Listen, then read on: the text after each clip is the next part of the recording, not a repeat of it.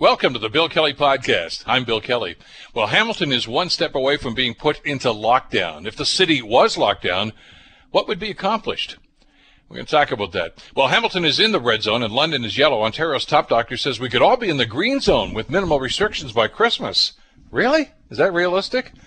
And the Toronto van attack trial saw the accused's father take the stand with some very troubling testimony. It's all coming up. The Bill Kelly Podcast starts now. Today on The Bill Kelly Show on nine hundred C H M L. And with Hamilton in the red, we are very close to a lockdown. I know that uh, with their session yesterday afternoon, their virtual session, uh, Paul Johnson and uh, Hamilton Mayor Fred Eisenberger and, of course, the medical officer of health, Doctor Elizabeth Richardson, also expressed some concern about what is happening and uh, how we get out of the situation that we're in right now. And to that end, we are pleased to welcome Doctor Elizabeth Richardson, the chief medical officer of health of the city of Hamilton, to the Bill Kelly Show to uh, talk to us about this. Doctor, thank you so much for the time. Glad you could join us today. Good morning, Bill. I'm glad to be here. I got a logistical question, if I could, for you, Doctor, to start right off the bat. I'm just looking at some of the stats here. Uh, there are five regions in the in the province right now that are in, in the red zone, Hamilton being one of them. Uh, and one of the barometers, of course, is the, the weekly rates of uh, per one hundred thousand people. Peel is one seventy-four point five. Uh, Toronto is one oh two. York is seventy-five. Hamilton's only fifty-four point four. Now, that's not gr- a great number, but do we even need to be in this category? You know, that's the uh, that's the question a lot of people have asked. But when you look at the numbers and where we've been over the last several weeks, we have been steadily increasing in terms of our number of cases. And and uh, when we look at what's happened with our colleagues who have ended up with numbers as high as Peel and York and elsewhere, um, they saw that same steady climb too. And and really, the advice was, and the reason for the shift in the framework last week was that if you don't get a handle on this early, those numbers just continue to go up and up and up. And so we've been in that pattern of increasing cases. We got to that threshold of uh, fifty cases for us, over fifty cases per one hundred thousand per week. And, um, you know, they, they had dropped the, the threshold down to forty. So I think this is definitely where we need to be right now. We certainly are continuing to see with our cases that uh, the result of people not following public health guidance around masking, physical distancing, social events, and And so if we don't get a handle on this, it's uh, it's going to continue to go. So this is where we need to be. How do you get a handle on it? I mean, the designation is one thing, and that, that I guess technically sends up a red flag and said, hey, you, you know, you got a problem here and you better deal with it per- pretty quickly. And that was the theme I know that you, all three of you were talking about yesterday during the video conference. But uh, do they give you extra tools? Are there extra resources for you to try to get a handle on this? Or is it, uh, you know, what, what do you do? You can't just cross your fingers. There's got to be some action plan here. No, you're absolutely right, Bill. You can't just cross your fingers and hope this one is going to go away. It's it's here with us. We have to figure out how to live with COVID. And ideally, where we want to be living with COVID is in the in the green and the yellow zones, not in the orange, not in the red. And we certainly don't want to get to the gray and the lockdown. And so, you know, we continue to do it in the ways that, that we got there in the first wave. We educate people in terms of what it is that they need to do. We put rules in place around gatherings and, and trying to reduce uh, the amount of exposure in any of the high-risk activities like gyms and fitness centers, like restaurants, like those sorts of things where the risks are higher. Um, and uh, ultimately, we uh, we do do enforcement as well. And as you know, our M L E colleagues are doing that around the city, looking at bars and restaurants where they're not following uh, the guidelines. The police are out there where we've had, you know, challenges with big events like the car rally that happened in Ancaster. Mm-hmm. So enforcement is a piece of it too. But ultimately, this comes down to each and every one of us following the guidance, doing what needs to be done to protect ourselves, to protect our loved ones, protect the vulnerable in the community, and make sure that our kids can keep going to school. We know that's so critical for them, for their learning, their development, their mental health. Make sure as many as possible possible of us can keep going to work. That, too, is critical, of course, for our economic health and for our for our mental health as well. And so, you know, it, it really does come down to each and every one of us. I know that you've been preaching about education since, since this whole thing started back in the middle of March when we had to have a lockdown on that particular situation. That was province-wide, of course.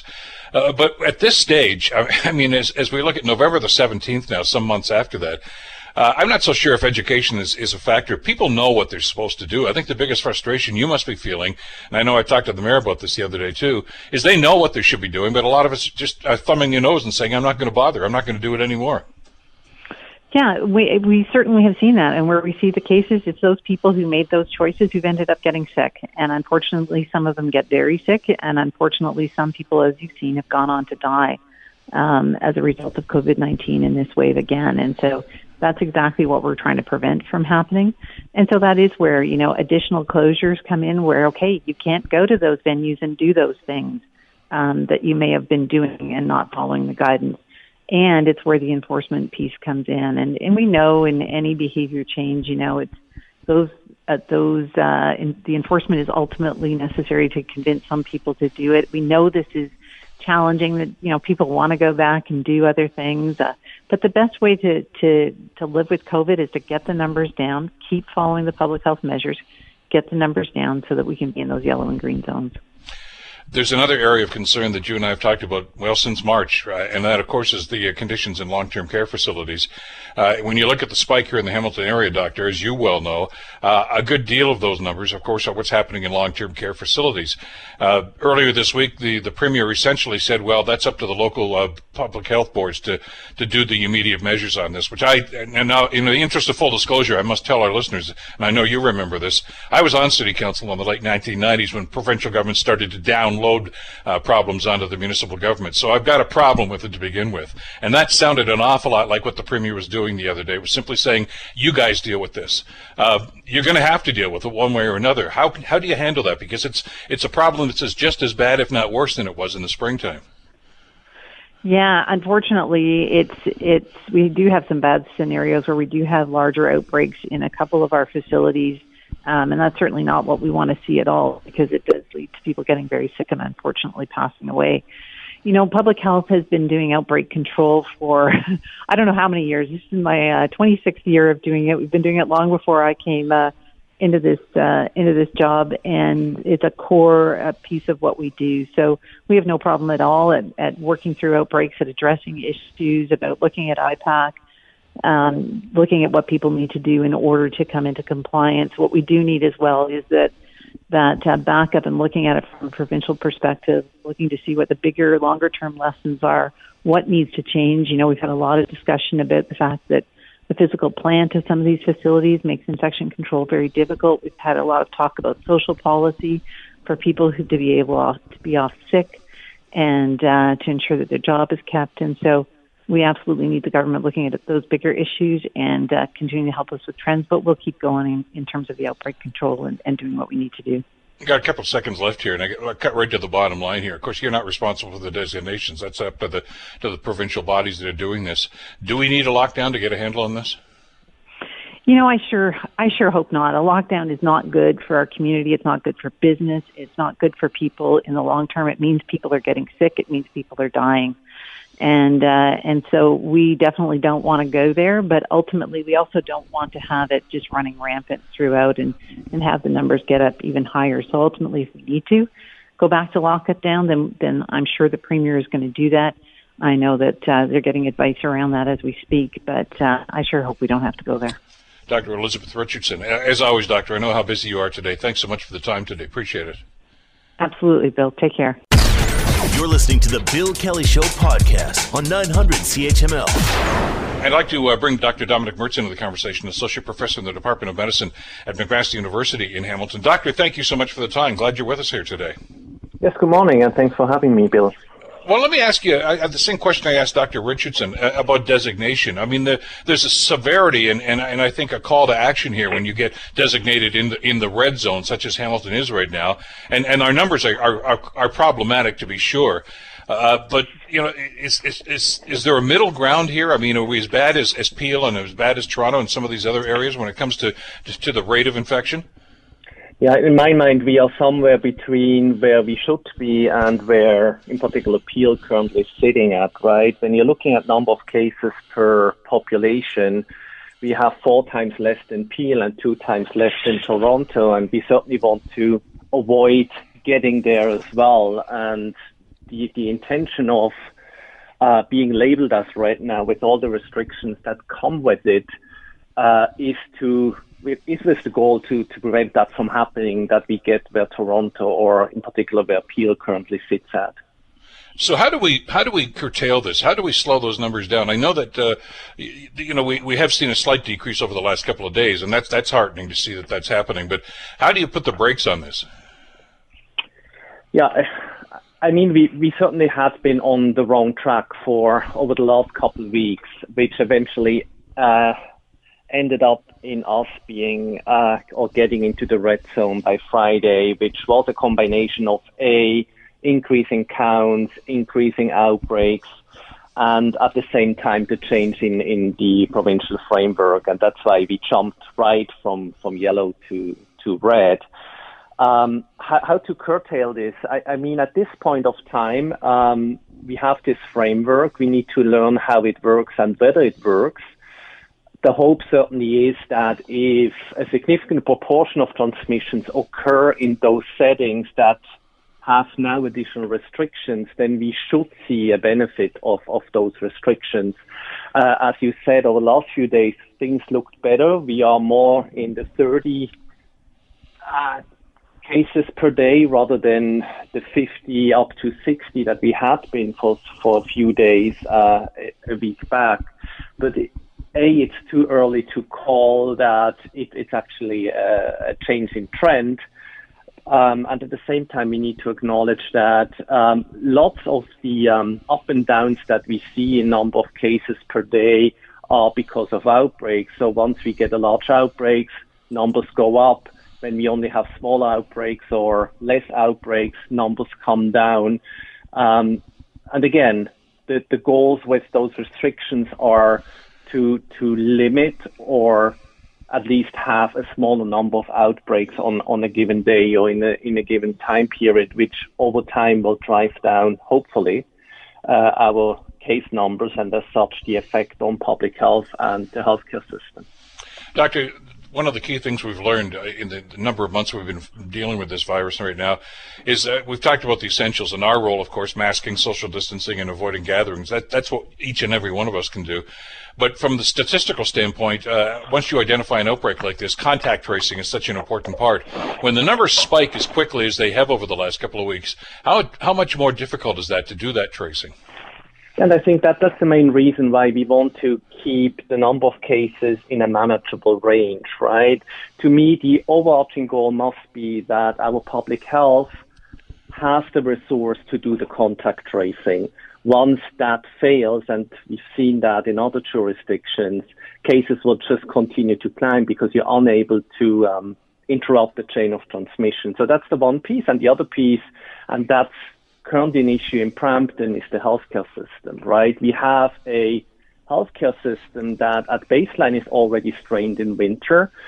Then you add a few dozens of, of COVID patients, and suddenly you, you have issues and you don't have space for the patients anymore.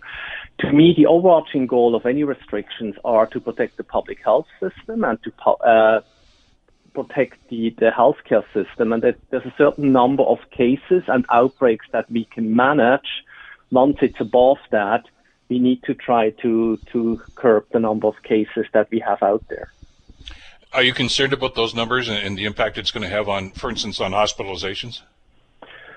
I mean, so far, and that's the local view for Hamilton, we had been managing well uh, from from the hospital perspective. I think the max we have had was around fifteen patients um, hospitalized, maybe up to twenty. So in that range, that's something we can manage.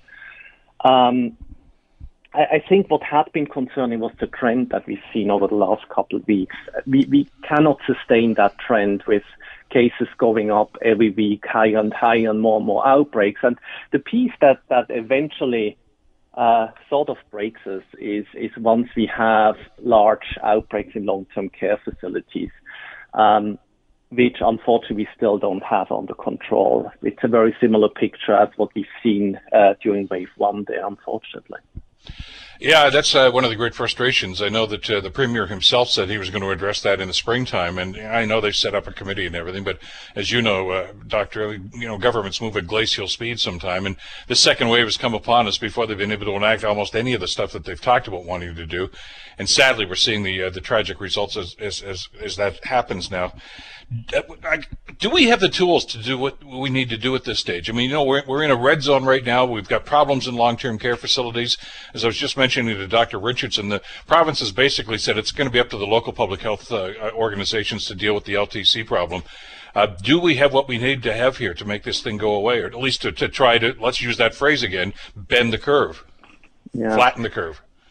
We have a local infrastructure that that's certainly working around this and tries to improve the situation that we have in, in the long-term care or any congregate, congregate living setting, and certainly moving to the right direction there. The issue is there are certain things we cannot fix within a short period of time, and that's simply the infrastructure that, that we are working with. And actually the same applies to acute care, right? Whenever you have four bedrooms or three bedrooms, uh, you add risk to the system, and that's just the footprints that we have to live with. And then you want to try to find a balance, thinking about long-term care. I mean, rightfully, there was a lot of complaints from from families that are on, that they are unable to to visit their loved ones in a long-term care facility during wave one, and now restrictions are added there again as well. Uh, but trying to balance that need for the residents of those settings and uh, their family members um, to be able to visit, but at the same time knowing that with opening to visitors, you add a certain level of risk to the system. That's a very, uh, very challenging situation, trying to find what's what's the right thing there. Exactly. Um, well, it's one of it's one of many challenges, obviously. Uh, Doctor, we're just about out of time on this particular segment. Uh, I'm sure we'll be talking about this more uh, down the road as we continue to monitor these numbers. Thank you for your time, and thank you for the great work that you and your staff are doing at McMaster to track this. I appreciate it so much. Thank you. You're very welcome. Bye, Bill. Take, take care. You're listening to the Bill Kelly Show podcast on nine hundred C H M L. Ontario's Chief Medical Officer of Health thinks that we could all be at level green, which is the lowest possible level for the pandemic. Yeah, he said that yesterday.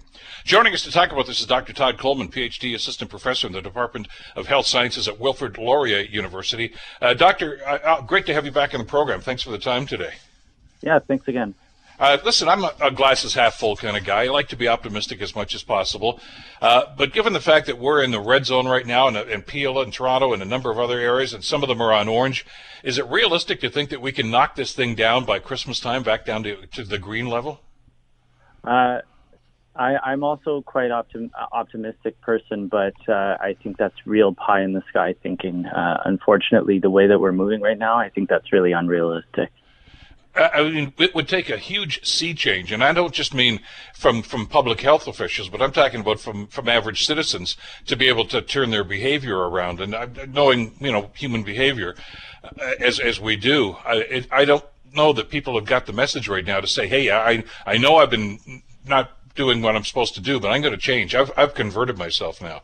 That's that's that's a pretty optimistic and pretty uh, hopeful idea that that people are going to have that change of heart. Yeah, exactly. And and with the the momentum that we're on, uh, it, it's it's still we're still going to see increases in cases for a little while, even if we took some of the most drastic measures uh, like a lockdown. So what do we do when we're in a situation like this? And, you know, it's, you know, we're, as we say, we're in a, the red zone. Uh, London is in, in yellow, uh, and their numbers are increasing, but not as dramatically, of course. So, I mean, we're, we're going down the wrong road here. I mean, the, the trends are going the wrong way. How do you turn that around? Is, is this like turning a, a, a, an ocean liner around? Does it take that much time? Yeah, it, it is a, it is a long and arduous process uh, to try and turn around the, the trajectory that we're on. Um, it, it involves, if we're looking to do it in the minimal amount of time as possible, unfortunately, it does involve uh, uh, intervention at either the provincial or the national level. Uh, I'm not so sure that's forthcoming. I mean, they all tell us, you know, they just tell us what you need. You know, but when we hear an announcement like we did earlier this week from the Premier here in Ontario that said essentially uh, the long-term care facilities are going to be responsible responsibility of the local uh, public health boards because uh, they can handle it better, uh, that's that's that's almost like washing your hands of the situation. That's not the kind of leadership we're looking for to, to obtain those numbers. That's exactly right, and it, it seems as if there's some sort of uh, trade-off in, or sort of trying to see who's going to act first with in regards to uh, provincial versus national interventions, uh, and then the province saying that they don't want national intervention, uh, but then abdicating responsibility and putting it onto local health units to try and manage the situation without making any real uh, public health intervention, instead of just creating a coloring book to decide what area uh, is is what color. That's got to be one of the great frustrations, though, isn't it, Doctor? I mean, you know, they, they keep saying that this is not a political issue. They're making it a political issue by doing this little, you know, this squabbling back and forth, you know, the stay out of my jurisdiction. Well, you're not doing the job properly. The numbers indicate you're not. Uh, and, and there's been a cry, a hue and cry for months now that there needs to be a national strategy. Uh, it, it, a national strategy is not eleven different strategies across the, the country. It, that doesn't seem to be working. That's a patchwork. That's right, and we're seeing uh, any area that doesn't have a national strategy is, is largely affected by this. There's so much uh, uh, uncoordinated activity happening from province to province, uh, uh, and nothing national really, other than really a simple list of recommendations, uh, that it creates a little bit of confusion. And we're seeing that happening, especially in Ontario, with Uh, all of these changes that seem to, to happen. So the new color coding system, changes in requirements to testing, changes in suggestions about what prevents uh, uh, infection in the first place. All of these things create confusion among people, and it doesn't help to create long-lasting uh, change in terms of trying to really sort of drop this or plateau this curve and, and go in the other direction. Because I know that they meet on a regular basis. Well, virtually, of course, they meet uh, these days. Mm-hmm. Uh, the Prime Minister and, and the Premiers uh, have these long conversations. Uh, but I would have thought at some point they would have said, okay, we're all uh, together on this. Here's the consensus opinion. Here's what we're going to do moving forward. And instead, we're getting into a turf war, which is, is not really helpful to try to knock these numbers down.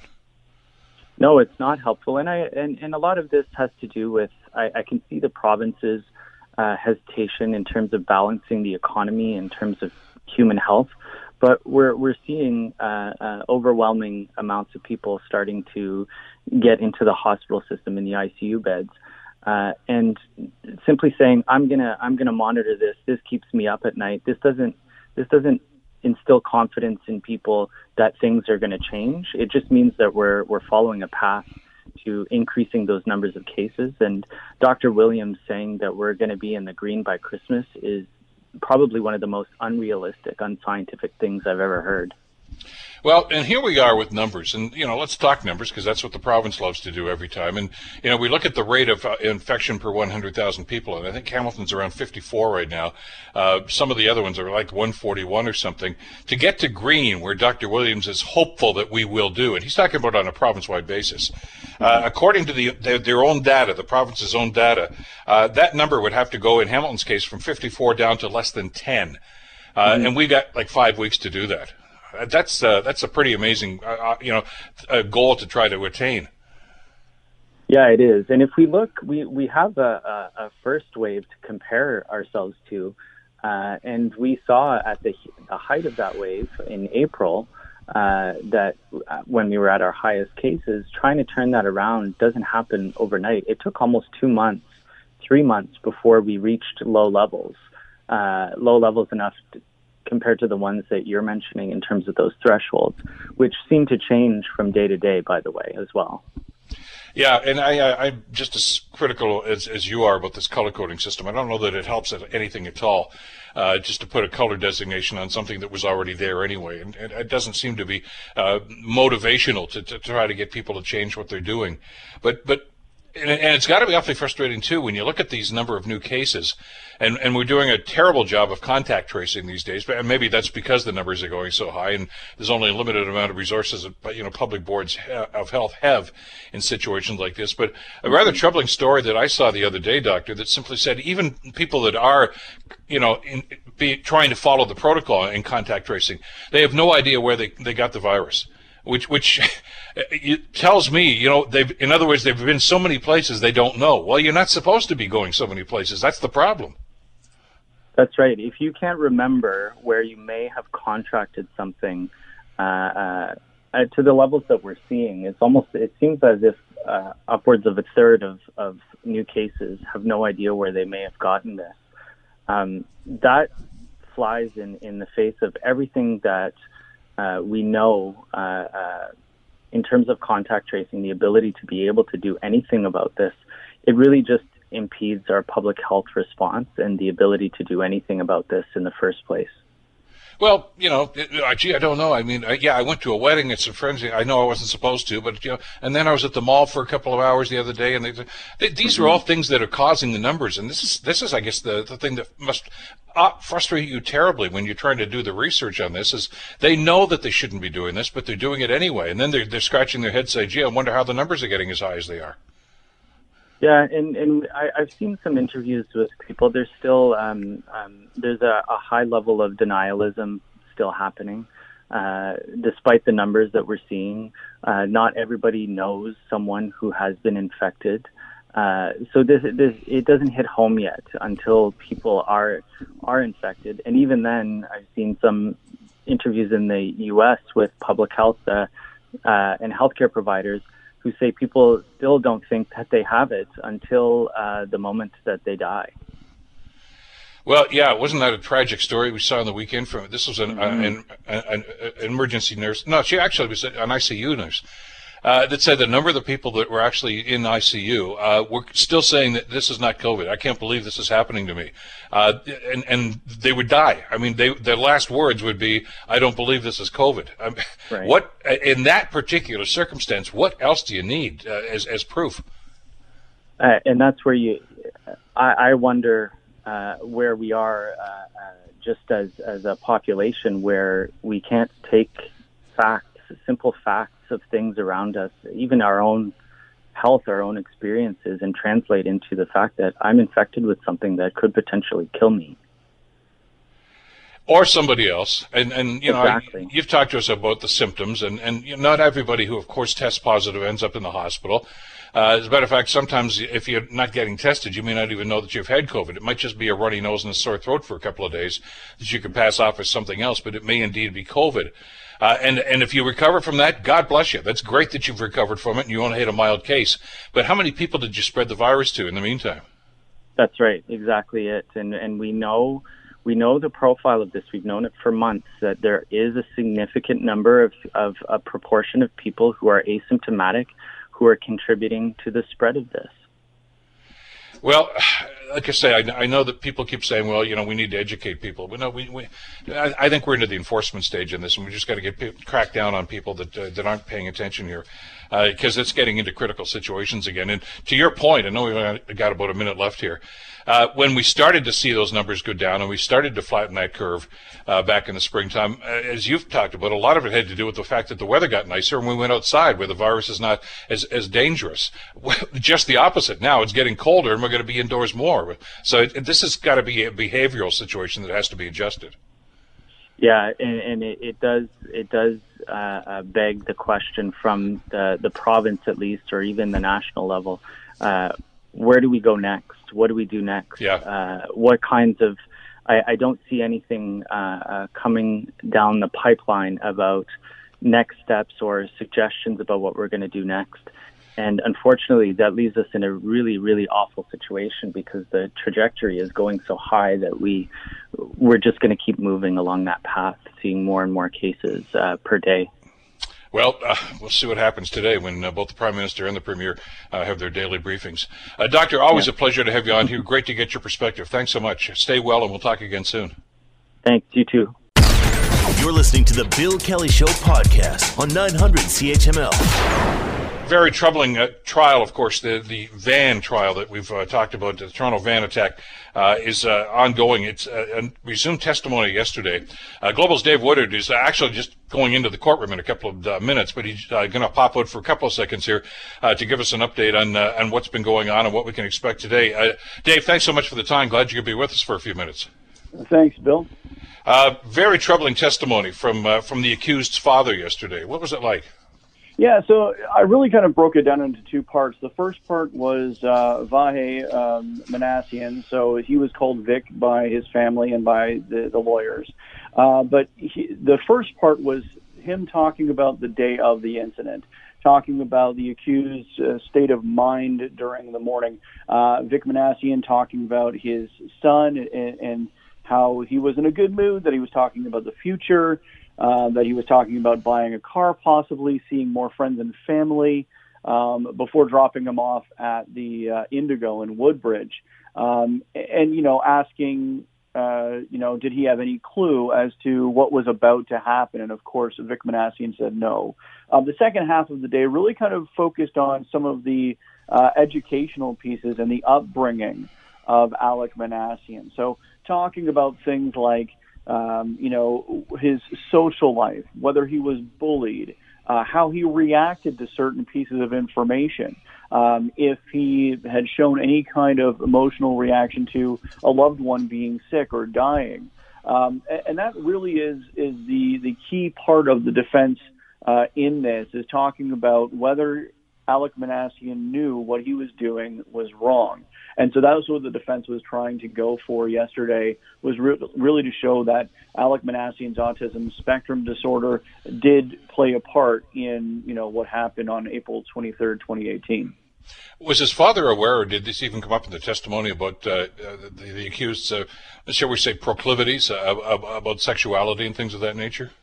Not at all. And in fact, actually, at one point, they were talking about, uh, in the first half um, of the uh, the Crown's case, they were talking about how Alek Minassian was saying that, uh, you know, he was at a party in twenty thirteen. I don't know if you recall that. He said that he approached a girl and she turned him down. Um, and Vic Minassian kind of replied to that saying, there's no way that happened. Um, saying that his son was far too shy around women, to the point where even now, when uh, a, a, a woman waitress would, you know, approach him, he would sometimes have to have somebody else make the order. He was that shy. Um, so Vic Minassian was almost actually pointing towards some of the other uh, quote-unquote incel leaders uh, as kind of influencing that mindset. He thinks that Um, Alek Minassian was actually just taking it from their manifestos and kind of telling police about it. I know one of the areas of conversation that did come up during the the, the questioning yesterday was about uh, uh, after the fact, and, and the conversations his father had with him after the fact, uh, where, you know, had, had he show remorse, and uh, that that was a rather interesting uh, back and forth, wasn't it? It was. There, there was a little bit of a, um, a legal break, actually, at that point, because the, the Crown did object to it because they were saying it was hearsay. After a little while, the, the court did agree that it needed to be put into testimony and that it could be questioned on cross-examination. At any rate, yes. Um, so uh, Vic Minassian said that, you know, his son, his son has not or ever shown remorse uh, for what happened that day, and it wasn't until months later Um, that Alek Minassian actually went to his father and said, has this affected you at all? So a, a very uh, a real sense of not understanding the gravity of the situation, at least in the words of Vic Minassian. His father also said that he, uh, Alek actually told him, he says, I've done nothing wrong, uh, which is a rather stark statement, I mean, given the, the scenario that developed in, in that short period of time. Uh, but it, I, I guess, this, as you mentioned to us the first uh, day of the trial, Dave, this is all really focusing on, laser focusing at this stage, is what was going on in this guy's mind that particular day.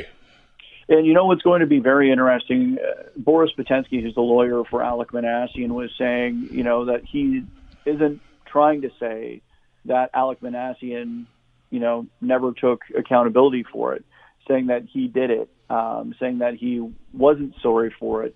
Um, but the thing is, is that he, he argued that it's going to be a very nuanced um, situation. And I think it'll be very interesting to see, um, you know, later on today, we're assuming that uh, the forensic uh, psychiatrists or psychologists will be starting to testify for the defense as well. Uh, so to see where that goes from that situation will be interesting. Uh, Dave, I know you got to get into the courtroom. Uh, great reporting on this. Uh, we'll follow your reports through the course of the day, as always. And uh, thanks so much for the time today. Thank you, Bill. The Bill Kelly Show, weekdays from nine to noon on nine hundred C H M L. The Bill Kelly Podcast is available on Apple Podcast, Google Podcast, or wherever you get your podcasts from. You can also listen to The Bill Kelly Show weekdays from nine till noon on nine hundred C H M L. I'm Bill Kelly. Thanks again for listening. And don't forget to subscribe to the podcast. It's free, so you never miss an episode. And make sure that you rate and review.